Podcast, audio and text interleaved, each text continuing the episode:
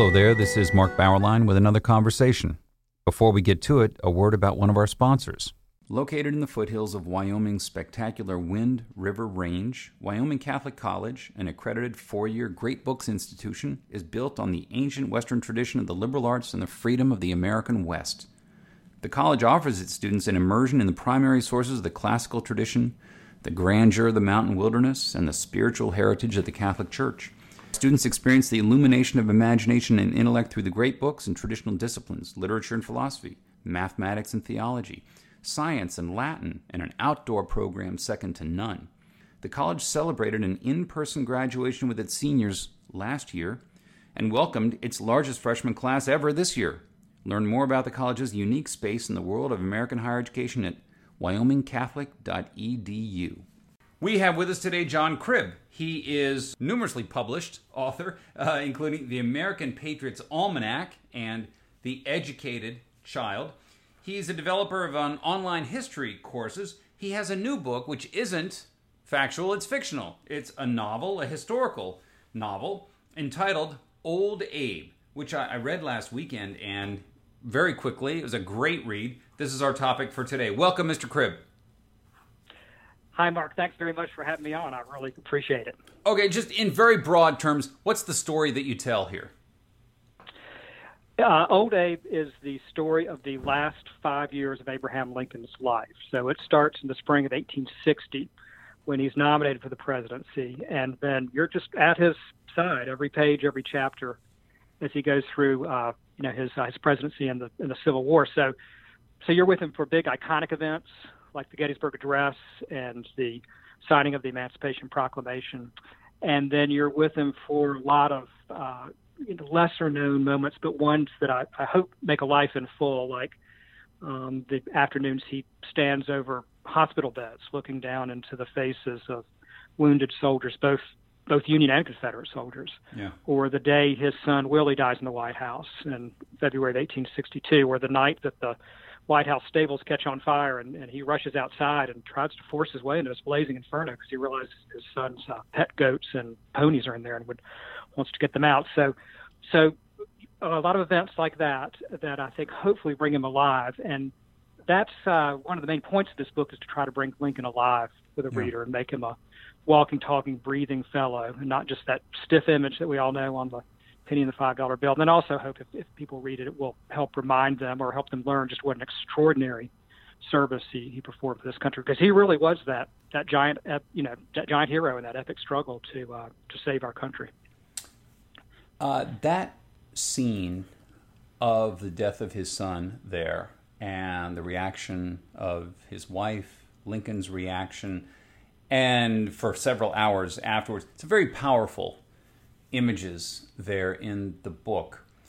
And when you present it dramatically uh, like that, narratively, it, it really does stick.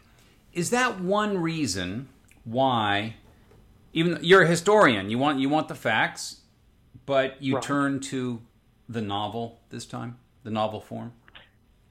Yes, that's exactly right. Because, and and I I um, even though I, most of my career I've uh, been writing nonfiction, this is my first novel. Uh, I love literature. I was an English major at Vanderbilt University in Nashville many many years ago, so I've always wanted to write a novel. Um, and that's that's a big reason I did this as a novel. I mean, for one thing, there are a lot of there are a lot of great nonfiction biographies out there about yeah. about Lincoln, lots and lots. They say more books have been written about Lincoln than anybody in history except for, for Jesus Christ. Hmm. Um, not not so many works of fiction, you know, comparatively few novels. And I really did want to try to bring him alive. And, and for example, that scene that you that you mentioned, and I think I, I devote a couple of chapters to that, uh, to Willie uh, getting sick and then and then dying um, and actually more than that if you count kind of the, the aftermath of it, what it did emotionally to to Mary and uh, and Abraham Lincoln.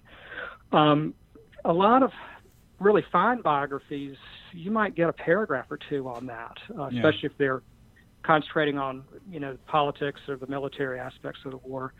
Um, but that that death was the second second of the two Lincoln boys that died while Abraham Lincoln was alive. The first Eddie died in, in Springfield in 1850, um, and but Willie's death in particular, I think, really was just overwhelmingly uh, traumatic. Yeah. And uh, so I, I think it's important to bring that alive for people, and that's the kind of thing that fiction can do uh, that nonfiction sometimes doesn't do, do quite as well. I, I was going to say, I was going that's was my next question. Can a novel do things that history can't?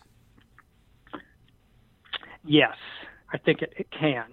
It doesn't take the place of history, that's for sure.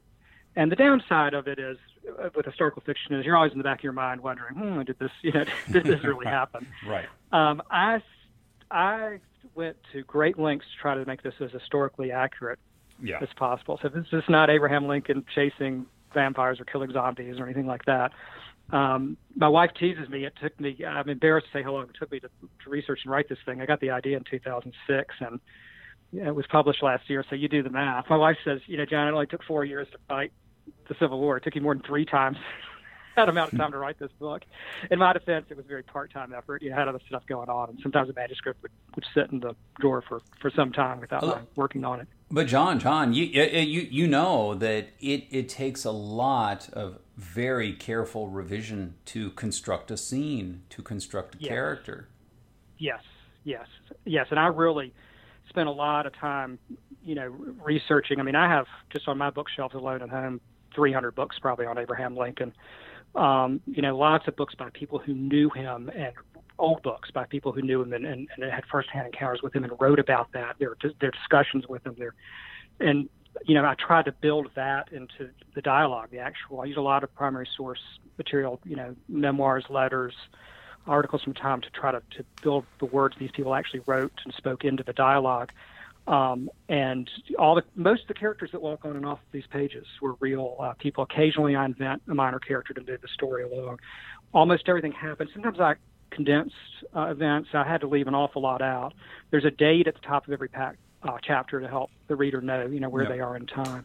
So I really put a lot into trying to make this an, an accurate portrayal of, of Lincoln. Now, of course, yeah. I had to fill in a lot of the gaps and details with my imagination. That's what makes it fiction, and it is my interpretation. Um, of, well, you know, because for one thing, I had to leave a lot out, and that in itself is an editorial decision. But but I tried to make it as accurate as possible. Well, you know, I wanted to say you, you about filling in the gaps. So you're supplying, you know, specific dialogue here and there. How does that filling in the gap be fictional but avoid being false? but, but I think by hewing as closely as possible to the historical record.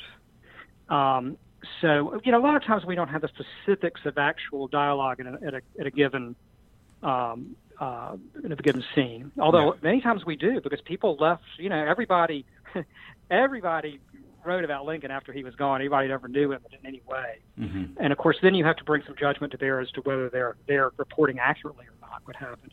But even when we don't have specifics of specific scene or dialogue, uh, we can, you know, I would draw on other um, uh, instances. And one thing I learned about living in, in, Washington for 20 years is that if a politician says something, uh, especially it's a good line, something he likes, believe me, he says it more than once. so, you know, sometimes uh, I could I would take Lincoln's words that he said in another setting, and I would you know import them into a scene, not in a major yeah, way, but in yeah. a minor way, yeah. uh, because you know you can count on people in general saying saying things more than once in their life. That's for sure. Um, but then, of course, the the big iconic events um, and many of the lesser known events, we do have we do have records of um, of what was said and what happened, and so that's that was why this was such a huge uh, research project. Because I really wanted to, to, to dive deep and, and and be as accurate as I possibly could be. So, really, a good historical novelist does a heck of a lot of research. Yes. You, you because if you don't, you're you're gonna.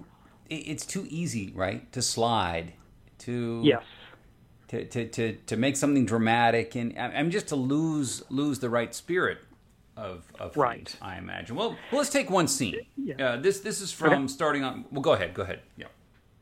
Yeah. No. Go ahead. Let's let's let's let's look at it. Yeah. Okay. You got one scene. It starts on page seventy-five. Uh, Lincoln mm-hmm. encounters a man for the first time named Allan Pinkerton.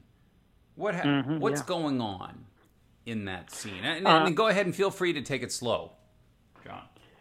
Yeah, he is on his way to Washington. He has been elected. And um, and so he's on his way to, uh, to, to to be sworn in in Washington, and the country is already falling apart. And they they pull him aside in uh, Philadelphia, and, and a friend of his named Norman Judd, who was traveling with him, pulls him aside, and uh, and Norman Judd was a real guy, and um, he says we got a problem, and he, he takes him upstairs, and they sit down, and uh, Allan Pinkerton, who's a well-known Chicago detective, um, is is there, and he has been looking into a conspiracy that's been brewing in Baltimore. There's a barber. Uh, his last name is Ferrandini. It's an Italian barber. It sounds like something from The Godfather, doesn't it? and he has assembled uh, this um, uh, this this group of people uh, to assassinate Lincoln as he passes through Baltimore because they have to change trains uh, when they get to Baltimore. And the plan is while they're changing planes, they're going to uh, they're going to cause a diversion and they're going to kill him. And, and uh, Pinkerton uh, urges Lincoln to change his uh, schedule. Uh, Lincoln initially uh, um, resists that idea. He says, "I'm." I'm he, for one thing, he's scheduled to speak at Independence Hall in Philadelphia. He really wants to do that. You know, the birthplace of, of America and the, the Declaration of Independence, which is his favorite founding document. He's been then he's scheduled to speak at Harrisburg, but they basically talk him into it. And he says, "All right, well, look, if you if you really feel this is serious, I'll I'll follow your advice." So after he speaks at Harrisburg, they um, they basically, without telling anybody, they peel him off from the traveling party, and uh, he's you know put him in a long coat and give him a hat to pull down over his head, and a Pinkerton tells him to stoop down a little bit so he's not quite so tall, and they put him on a, another train uh, he, with his friend Ward Hill Lamon, who's traveling with him as kind of an unofficial bodyguard, and um, they smuggle him into uh, in, into Washington. And after as they're leaving, as they're pulling out of Harrisburg, they cut the telegraph wire so nobody could know that this has happened. Hmm. So Lincoln enters Washington under the cover of, of darkness uh, to avoid to to get ahead of this plot. Um, he later regrets it, I think, um, partly because he's just viciously attacked in the press. Well, well uh, one thing, kind of... one thing that you bring out in the dialogue, and this I think is part of the power of writing it as a novel yeah. because it just it sinks the the scenes sink into your head and and stick. Yeah. I think more strongly when you've got the dramatic yes. visualization yes. going on in the yes. setting. But I mean, Pinkerton says, mm-hmm. "Here's how they're going to do it." When you right. switch and trains, that, uh, that, that, that's that's very very good. Yes. What you do And there. I'm drawing on well, and I'm I'm I'm stealing there from. I mean, Pinkerton left a written account of this meeting, and uh, as our call Norman Judd did too, um, a detailed uh, record of the conversation. So I was able to uh, build Pinkerton's words and uh, both of what he said, he told Lincoln, and his reports of the plot right. uh, straight into the dialogue. Even so down to the level of helpful. they're going to create a diversion here. Your guards will run out. Then some other guys are going to come, in. and and and that yeah. the the assassins are all hoping. E- each one wants to deliver the final blow. Right. Right. Yes. yes. They've. Uh, it's like in Shakespeare. They've drawn lots for the honor. Right. Right. And and the first to stab Lincoln. And that's yeah. where and they, the you, you've got the facts down. Right. So. Yes, we, we and I think that's one thing that, that people have, have has appealed to people about this uh, this book, and I've been I've been gratified that people who know Lincoln um, and know his story have, have told me that that they you know that they say you got it right, and that they they uh, enjoyed it even though they already you know already knew a lot of this stuff. Um, so hopefully, pe- both people who don't know a lot about Lincoln and people who already know some about him will uh, will enjoy this. Uh, another good part is the politicking in the the 1860 convention, where you know some people are very confident that Lincoln is going to win, but Lincoln's a dark horse in that race, isn't yes. he? Yes. Yes. Yeah. Really, William Henry Seward uh, from New York is the is the favorite, um, and so um, Lincoln is is not expecting to win. He knows he's got a shot. Um, the leading candidates who he all puts later into his cabinet, the, the leading Republican candidates, um, they all have something they've either said or done that's made them some either some, some will give them some problem in the general election.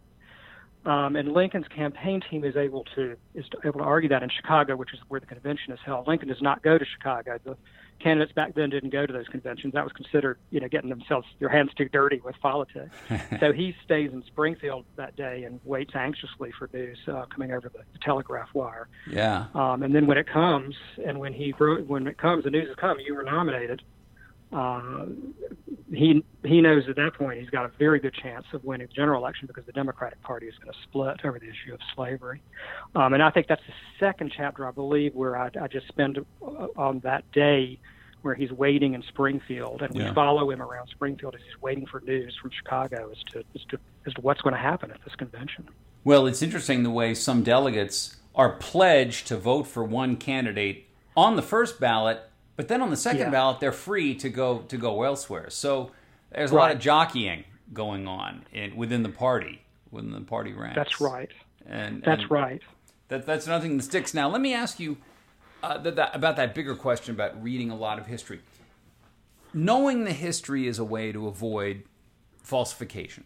You know, you're you're you're getting all you're getting all the facts in there, and it's it's true. Uh, no, nothing mm-hmm. violates the historical record. But let me ask you does reading a lot of the history, really immersing yourselves in that, is that almost necessary for you to have that dramatizing capacity? To start to start seeing this as something with setting with sounds going on with people moving back and forth?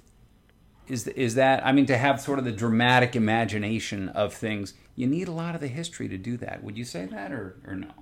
Absolutely. In my case, anyway. I mean, I can only speak for myself, but for, for writing this book, absolutely. Especially since I'm I'm telling it from. Uh, it's not written in the first person, but it is from basically from Lincoln's point of view. You're at his, as I say, at his side every yeah. every page.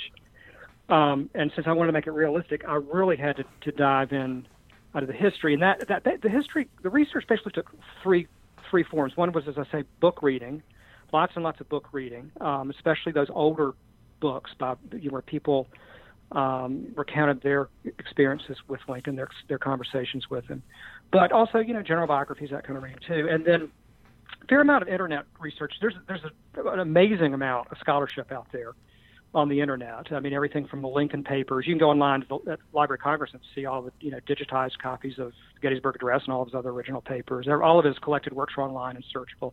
Mm-hmm. Um, the amount of Lincoln scholarship out there is unbelievable, and that was true long before the internet came along. Generations of Lincoln scholars, both professional and, histor- and amateur historians, have labored uh, in the field of Lincoln studies for a long, long time. Mm-hmm. And uh, you know, my, this book would not possibly have come into being without without their work. And then the third area of research was was travel to all these sites. I mean, I've been all to all the Lincoln sites, you know, more than more than once.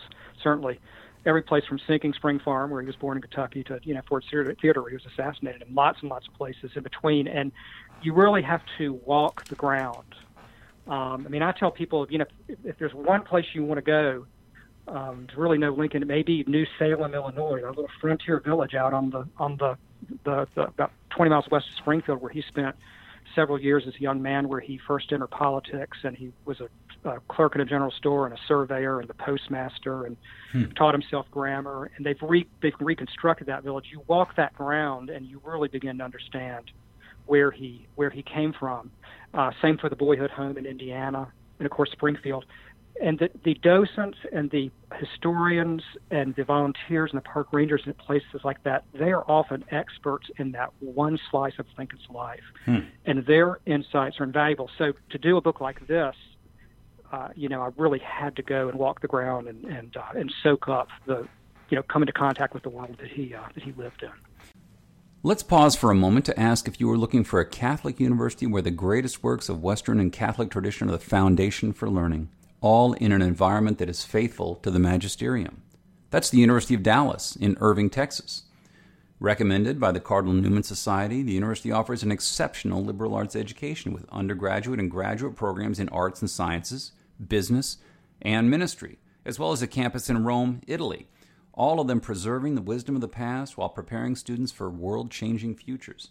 Academically excellent, always faithful. Apply today at udallas.edu. Uh, another revelation that you get, you know, people who just have a popular image of Lincoln is he's so monumental a figure today that most people don't know how many people during his time just despised him. Some yeah. thought he was a clown. Yeah, yeah. Right? Yeah. He was I mean, yes, we have such a you know, we I mean, we take not just, but not just for political Memorial. reasons. Yeah. Not, not, not just for political reasons, north and south or anything, but just as a as a person. Right. Many yes. looked down on him. Yes. Yeah, they did. Um, when they got to Washington, I mean, even his cabinet. I mean, initially, William Henry Seward, who he defeated for the nomination, came into the cabinet. He was Lincoln's Secretary of State, mm-hmm. and he came in thinking he was going to be the power behind the throne, and he was going to be the you know the puppet master. And well, Lincoln well, what is what is this uh, you know country lawyer who who who splits rails exactly. from Illinois? What does he know? Right, and exactly. And within a, a, matter of a very short time later, Seward was writing his wife saying, uh, "The president is the best of us." But Lincoln ran into this again and again when he was a, a young, when he just starting out as a lawyer. One time, his partner John uh, Todd Stuart sent him to uh, meet with a uh, an Englishman who was a client, and Lincoln shows up looking like the bumpkin he is, and the guy takes one look at him and you know stomps off and says, "I'm going to find another lawyer." Happened with uh, before the Civil War. Uh, um, um, uh, Stanton, Edwin Stanton, who later becomes Lincoln's Secretary of War and his mm-hmm. good friend. He's the one that says now he belongs to the ages, you know, when he dies. Um, he runs, Stanton is a very prominent lawyer, and uh, Lincoln is uh, involved in a law case with him in uh, Cincinnati, a mechanical reaper case. And Stanton takes one, looks at him, and says, Who sent that long armed baboon here? And he says, I am not going to be on this case if, if, if this guy's on the case. He will not let him in, say a word in the courtroom. He's incredibly rude to Lincoln, just completely cuts him out of the case.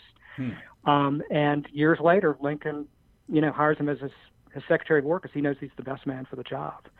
Um, so Lincoln runs into that again and again in his life, yeah. um, where people look at him. And then, as you say, when he's president, he is savaged in the press. He is, as the war goes badly for the first few years, he is called a clown. He's called a rube from the sticks. He has no idea what he's doing. Yeah. Um, you know, all kinds of. And this is the northern press. I mean, you can imagine what yeah. the uh, what the southern press and, and, and two years in, he he gets he gets blown away in the midterms, right? Yes. Yeah. Yeah.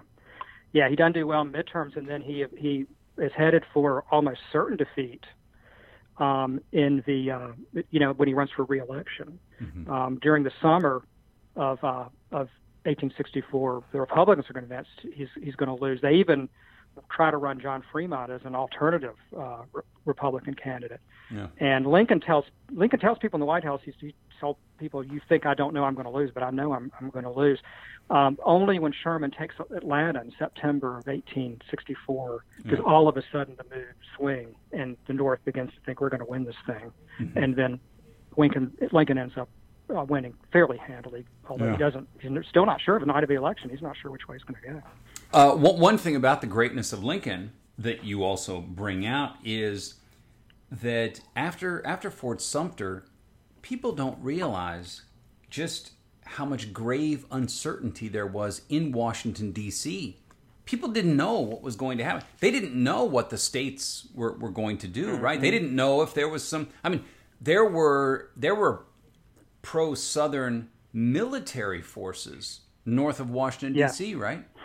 Yes, yes, they very much felt like a city under siege for a while there. Um, and Washington was completely cut off from the rest of the world. I mean, of course, Virginia was on one side of the Potomac, um, where where, as you say, Confederate troops were amassing, reportedly, you know, many more than actually were. Um, and then on the other side of, of D.C. was Maryland, which was a border state, a state of the Union, but they didn't know that at the time. There was a lot of thought that Maryland was going to go out of the Union. There was so much uh, pro-Southern uh, sympathy there. Uh, the the only telegraph and there were slaves in Maryland. And, slaves in Maryland and slaves in the District of Columbia DC, too. Yeah, yeah. The DC was a slave holding territory. Yeah. Um, and the telegraph wires get cut coming into a city. The railroad uh, lines get cut. They were literally cut off. Uh, Lincoln tells people, he says, "We're going to die like rats in a heap if mm. uh, if we don't get help." And he keeps looking out the window of the White House, uh, peering with a telescope down the Potomac and listening, you know, hoping to hear a train and saying, "Where is the North?" At one point, he says, I, I, I, "I'm beginning to think there is no North," because he's called up 75,000 troops and he just keeps waiting and waiting, and finally uh, a, a, train arrives. They managed to repair the tracks, and um, and troops start to arrive. But they really did think for a while that uh, Washington was going to be overrun. And then after they they lose the Battle of uh, First Manassas, the first large land battle, battle of the war, which takes place just right outside of D.C., and the the uh, Federal Army comes streaming back, you know, beaten into Washington. Once again, they think we're about to be overrun. You know, the, we're going to have Southern soldiers burning the White House down, or you know, invading the White House at any rate, any any minute now. But never so does, more than once. Never does Lincoln's resolve for the Union diminish. No, no, no it never does. He's, you know, I, I, he certainly was discouraged at times, and I think you get that, you know, if you read the book. But he never, never uh, uh, lost his resolve. And there was certainly more than one time when the people of the North, as the North, as the war went badly, were a lot of people ready to say, "Stop! Just stop this! Give it! Give up! Give this up! It's not worth it! Let the South go! Let them have their slaves! all this death and bloodshed is not worth it." Mm-hmm. And Lincoln said, "No, no, we're gonna we're gonna see this through. We're gonna we're gonna save this union, and we're gonna we're gonna see this through." He used to tell people. I, he he really is a model of perseverance. He used to tell people when he was president. He said, "I'm like a man trying to keep a tent up in a storm," and he said, "I get it all staked down to the ground." and the wind blows out one of the tent stakes, and I take a hammer and I peg it back down into the ground. And as soon as I get it staked in, the wind blows out another tent stake. So I run around and I peg it back down. And as soon as I get it in, the wind blows out another tent stake. So I run around and I peg it back down. Yeah. And he told people, he said, that's all I do all day long is I keep pegging away and pegging away. And he said, that's what I mean to keep doing is pegging away. And that's what he did. He pegged away through four horrible, uh, long, tough years when yeah. he was president. Yeah, I didn't know that Mrs. Lincoln's favorite brother, the favorite brother of the sisters in, in Mrs. Lincoln's family, he, he fought on the Confederate side. He dies yeah. in, in battle. Is it in Arkansas that he's killed? Yeah, yeah. There's he, he, she loses two. She loses Alex and Sam. One, I think that's right in Arkansas. The other, in um, my memory's failing me. Maybe Louisiana. I'd have to look it up again. But um, uh, and then her favorite sister Emily, really her half sister her husband, Ben Hardin Helm, who Lincoln had tried to talk to coming into the Union Army before the war, and offered him a very lucrative, uh, you know, a, a nice position in the Army, but he, he chose to go with the Confederacy. He's killed uh, fighting, and then his widow, Emily's, uh, trying to get home, and she ends up as far getting as far as uh, um, Virginia, and they they realize who she is, and they wire Lincoln. I say, what do we do with her? And they, he says, send her to me, and she ends up coming and spending uh, time in the White House with them. Uh, and you know that's the kind of war it was. It literally tore families apart. I know it sounds like yeah. a cliche, but it did. And you know this this this this young widow and her her her daughter uh, uh, come to the White House, and, and she and Mary just fall into each other's arms and weep um, yeah. because their family has been has been literally torn in two by this war. Did you find that any of your characterizations uh, run against the popular conceptions of people? Maybe Gosh, not. That's a good Maybe question. Not. First time I anybody know. answered. Probably, know. probably not. I t- you know, Mary was a Mary was a tough one. She, she's, uh, you know, because people have very divided feelings about Mary Lincoln, uh, and she, um, you know, she was a tough person, I think, to be married to, and Lincoln was too in a lot of ways, I think.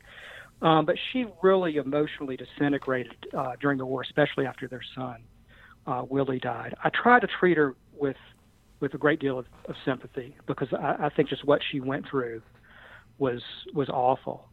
Um, there's a really great uh, Lincoln historian named Michael Burlingame who uh, has a, has a has a book out about their marriage right now, and, he, and but he's written on Mary in the past. Uh, he argues that she was uh, really a really um, very unpleasant person. yeah. I've tried to treat her with uh, with more sympathy uh, than that. Um, but uh, I, I'm not I'm not one to pick a fight with, with Michael Burlingame, I believe because um, he's a great historian. But anyway, um, uh, I will say this though. Yeah, actually, I, I, I do think there's a difference. Um, I think that the Lincoln that you get here is the true Lincoln and the accurate Lincoln, and he is the Lincoln who was a great man you know, he was a, he lived a great life, and he was a great man. Yeah. I'm not sure that is the uh, uh, popular narrative these days, at least among uh, the elite of our of our society. Yeah. Um, you know, there's there's a tendency to uh, pull these icons down, and um, I don't think Lincoln deserves that uh, for all kinds of reasons. So the story John, you get here, I think, is the accurate story, but it's, it's, it's Lincoln the great man. They have absolutely no conception of what it would be like to be the leader of the nation, pushing the war, yeah. and sitting there and listening to the casualty casualty figures come in from Antietam.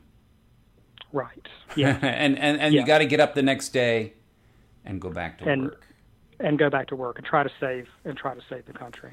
Well, so he stepped into. I, I don't think he had any idea what he was getting into. He stepped into a river of, of blood and fire when he became president, um, and it just kept coming and coming. You know, the first Union officer killed in the war was Elmer Ellsworth, was a young man who was a friend of theirs, killed across the River Potomac. That was a shock. And then their very good friend Ned Baker, who had they had named one of their sons after, was killed fighting at Ball's Bluff, just up the river. And it just kept coming mm. and coming and coming. Ellsworth and was was killed about uh, about uh, uh, 300 yards from my house, actually. Oh, oh Marshall House. So you live in Old Town, I guess. Yep, huh? Yeah, yeah, yeah. Let, let me ask: Does does at, at times you suggest that Lincoln suspects that a bullet may take him before the war is mm-hmm. over? Yes. Yeah. It almost does when they shoot his hat off. Yeah, that's right. It's a great, great story. In the summer of 1864, it's a true story. He was traveling on his horse at night alone, which he sometimes did. It's hard to believe, but uh, up to the soldiers' home, which was kind of the Camp David of, of its day. Uh, Lincoln, the Lincolns actually spent 25% of their of his presidency living in the, uh, at the soldiers' home in the, in the summertime. It was a large house. They called it the cottage. It was a large house. It was just outside of town, right on the edge of town, as it caught the breezes, and he would commute back and forth. And he was coming up the road. It was dark, and he was riding a horse, and a shot rings out, and the horse bolts, and he, he manages to bring it under control, and, and, and you know gets gets back to the soldiers' home. And the next day, uh, two soldiers appear, and they've they've walked down the road and found his hat, which is flown off, and there's a bullet hole going through the through the crown of it. And they show it to him, and he he tries to kind of you know brush it off. He you know it, it, it sometimes there were times where he would say you know if somebody wants to kill me they're going to get me and there's nothing I can do about it. And other yeah. times he would say I can't believe anybody would want to would want to harm me. The next fellow is going to be just as bad for them as you know as I would be. So he was kind of you know two minds about it.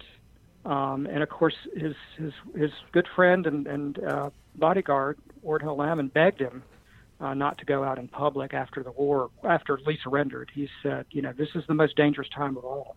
Hmm. And uh, but Lincoln did go to he did go to Ford's Theater then. Uh, the, I'm, I'm, I'm just going to leave our listeners with a tantalizing question. It's very interesting what you do at the very end with that with that moment of the assassination. But don't say anything, John. Don't say anything. uh, the book is Old Abe. John Cribb, thank you for joining us. Thank you, Mark. I really do appreciate it.